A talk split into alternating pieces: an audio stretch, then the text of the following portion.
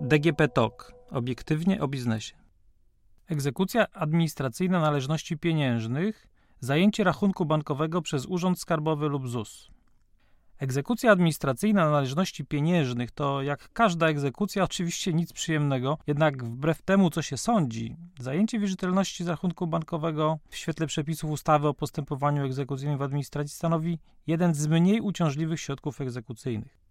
W przypadku prowadzenia takiej egzekucji osoba, której konto bankowe zostaje zajęte, tzw. Tak zobowiązany, zostaje ograniczony w prawie dysponowania pieniędzmi na tym koncie, ale oczywiście tylko do wysokości należności, która podlega egzekucji.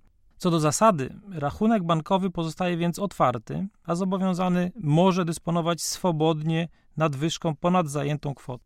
Egzekucja podatków, opłat i innych należności publiczno-prawnych, czyli także np. grzywien, kar nakładanych przez organy administracyjne czy składek na ubezpieczenia społeczne, jest regulowana przepisami wielokrotnie nowelizowanej ustawy z 17 czerwca 1966 roku o postępowaniu egzekucyjnym w administracji.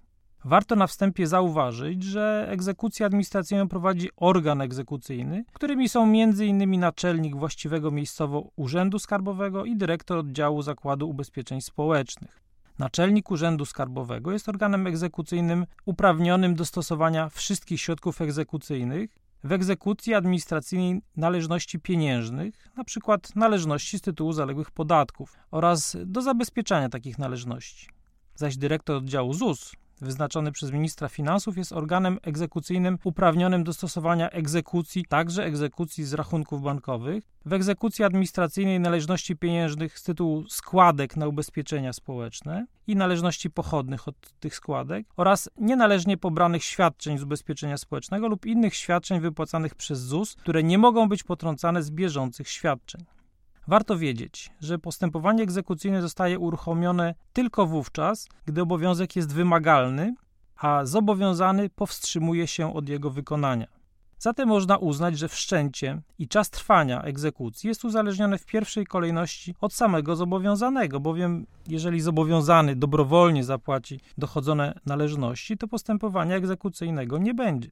Organ egzekucyjny ma do dyspozycji różne środki egzekucyjne względem zobowiązanego, który nie wykonał w sposób dobrowolny obowiązku podlegającego egzekucji administracyjnej. Egzekucję administracyjną należności pieniężnych można prowadzić z różnych składników majątku zobowiązanego, w tym m.in. z pieniędzy, z ruchomości, z nieruchomości, z rachunków bankowych, z innych wierzytelności pieniężnych, z papierów wartościowych i innych instrumentów finansowych, z weksla, z autorskich praw majątkowych i praw pokrewnych oraz z praw własności przemysłowej, z udziału w spółce z ograniczoną odpowiedzialnością, z pozostałych praw majątkowych, z wynagrodzenia za pracę, także na przykład ze świadczeń z zaopatrzenia emerytalnego oraz ubezpieczenia społecznego, a także z renty socjalnej przy czym organ egzekucyjny ma obowiązek stosować te środki egzekucyjne, które prowadzą bezpośrednio do wykonania egzekwowanego obowiązku, np. zapłaty należności pieniężnej, a spośród kilku takich środków środki najmniej uciążliwe dla zobowiązanego.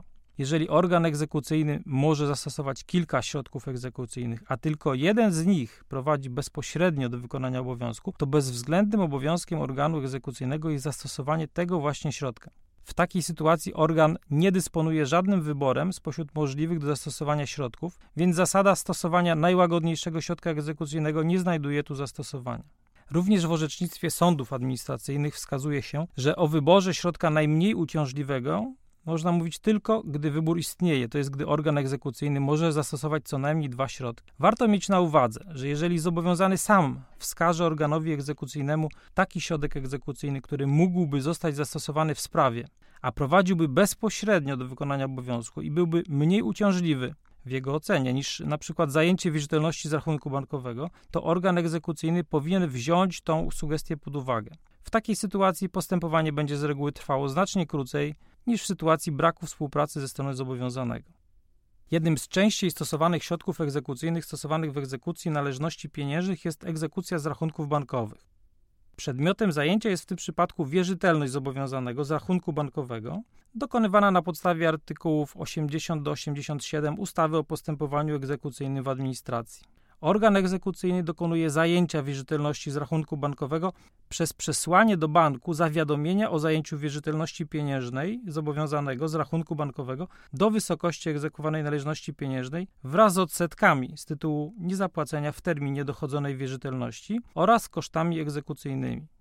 Jednocześnie organ egzekucyjny wzywa bank, aby bez zgody organu egzekucyjnego nie dokonywał wypłat z rachunku bankowego do wysokości zajętej wierzytelności, lecz niezwłocznie po upływie 7 dni od dnia doręczenia zawiadomienia przekazał zajętą kwotę organowi egzekucyjnemu na pokrycie egzekwowanej należności, albo zawiadomił organ egzekucyjny o przeszkodzie w dokonaniu wypłaty, w tym również o nieprowadzeniu rachunku bankowego zobowiązanego. Jednocześnie z przesłaniem zawiadomienia do banku organ egzekucyjny zawiadamia także zobowiązanego o zajęciu jego wierzytelności z rachunku bankowego, doręczając mu odpis tytułu wykonawczego, o ile nie został wcześniej doręczony, i odpis zawiadomienia skierowanego do banku o zakazie wypłaty zajętej kwoty z rachunku bankowego bez zgody organu egzekucyjnego. Zajęcie rachunku bankowego w toku egzekucji administracyjnej jest skuteczne wobec wszystkich rachunków zobowiązanego prowadzonych przez bank, do którego zwrócił się ze wspomnianym zawiadomieniem organ egzekucyjny. Warto wiedzieć, że organ egzekucyjny może też wysłać zawiadomienie o zajęciu wierzytelności z rachunku bankowego do wielu banków, nawet jeśli posiada wiedzę, iż zobowiązany posiada rachunek w konkretnym banku. Wystosowanie tych zawiadomień do kilku banków zwiększa szanse skuteczności egzekucji, bo nawet jeżeli organ wie, że zobowiązany ma rachunek w banku X, to nie wie, czy na tym rachunku są pieniądze. Po zastosowaniu egzekucji z rachunku bankowego bank staje się dłużnikiem zajętej wierzytelności i realizuje na wezwanie organu egzekucyjnego zajęcie wierzytelności zobowiązanego. Na skutek zajęcia wierzytelności z rachunku bankowego dochodzi do zajęcia praw zobowiązanego przysługujących mu w związku z zawarciem umowy rachunku bankowego.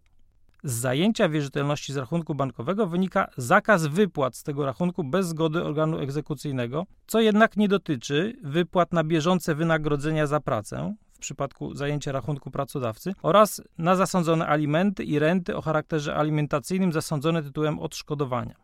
Wypłata na wynagrodzenia za pracę może nastąpić po złożeniu bankowi odpisu listy płac lub innego wiarygodnego dowodu, a wypłata alimentów lub renty o charakterze alimentacyjnym tytułu stwierdzającego obowiązek zobowiązanego do płacenia alimentów lub renty.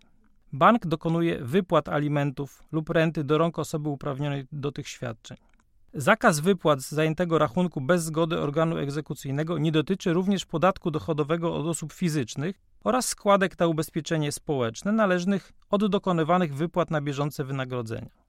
Warto też zapamiętać, że na podstawie artykułu 54 ust. 1 prawa bankowego pieniądze znajdujące się na rachunkach oszczędnościowych, rachunkach oszczędnościowo-rozliczeniowych oraz na rachunkach terminowych lokat oszczędnościowych jednej osoby, niezależnie od liczby zawartych umów, są wolne od zajęcia na podstawie sądowego lub administracyjnego tytułu wykonawczego w każdym miesiącu kalendarzowym, w którym obowiązuje zajęcie, do wysokości 75% minimalnego wynagrodzenia za pracę przysługującego pracownikowi zatrudnionemu w pełnym miesięcznym wymiarze czasu pracy. Oprócz tego, w myśl artykułu 54a prawa bankowego, wolne od zajęcia na podstawie sądowego lub administracyjnego tytułu wykonawczego są pieniądze znajdujące się na rachunkach oszczędnościowych, rachunkach oszczędnościowo-rozliczeniowych oraz na rachunkach terminowych lokat oszczędnościowych, pochodzące z następujących tytułów: ze świadczeń alimentacyjnych, świadczeń rodzinnych, dodatków rodzinnych, pielęgnacyjnych, porodowych dla sierot zupełnych, zasiłków i innych świadczeń socjalnych, o których mowa w artykule 833 paragraf 6 Kodeksu Postępowania Cywilnego oraz z niektórych wyraźnie wskazanych w artykule 54a prawa bankowego świadczeń, dodatków i innych kwot, o których mowa w ustawie z 9 czerwca 2011 roku o wspieraniu rodziny i systemie pieczy zastępczej. Przepisy te mają na celu m.in. ochronę zobowiązanego przed pozbawieniem go środków do życia, a także możliwości regulowania bieżących opłat. Biorąc pod uwagę wspomniane regulacje, zajęcie wierzytelności z rachunków bankowych zobowiązanego w toku egzekucji administracyjnej jest jednym z mniej uciążliwych środków egzekucyjnych, co znajduje też potwierdzenie w orzecznictwie sądowym czy w analizach ministra finansów.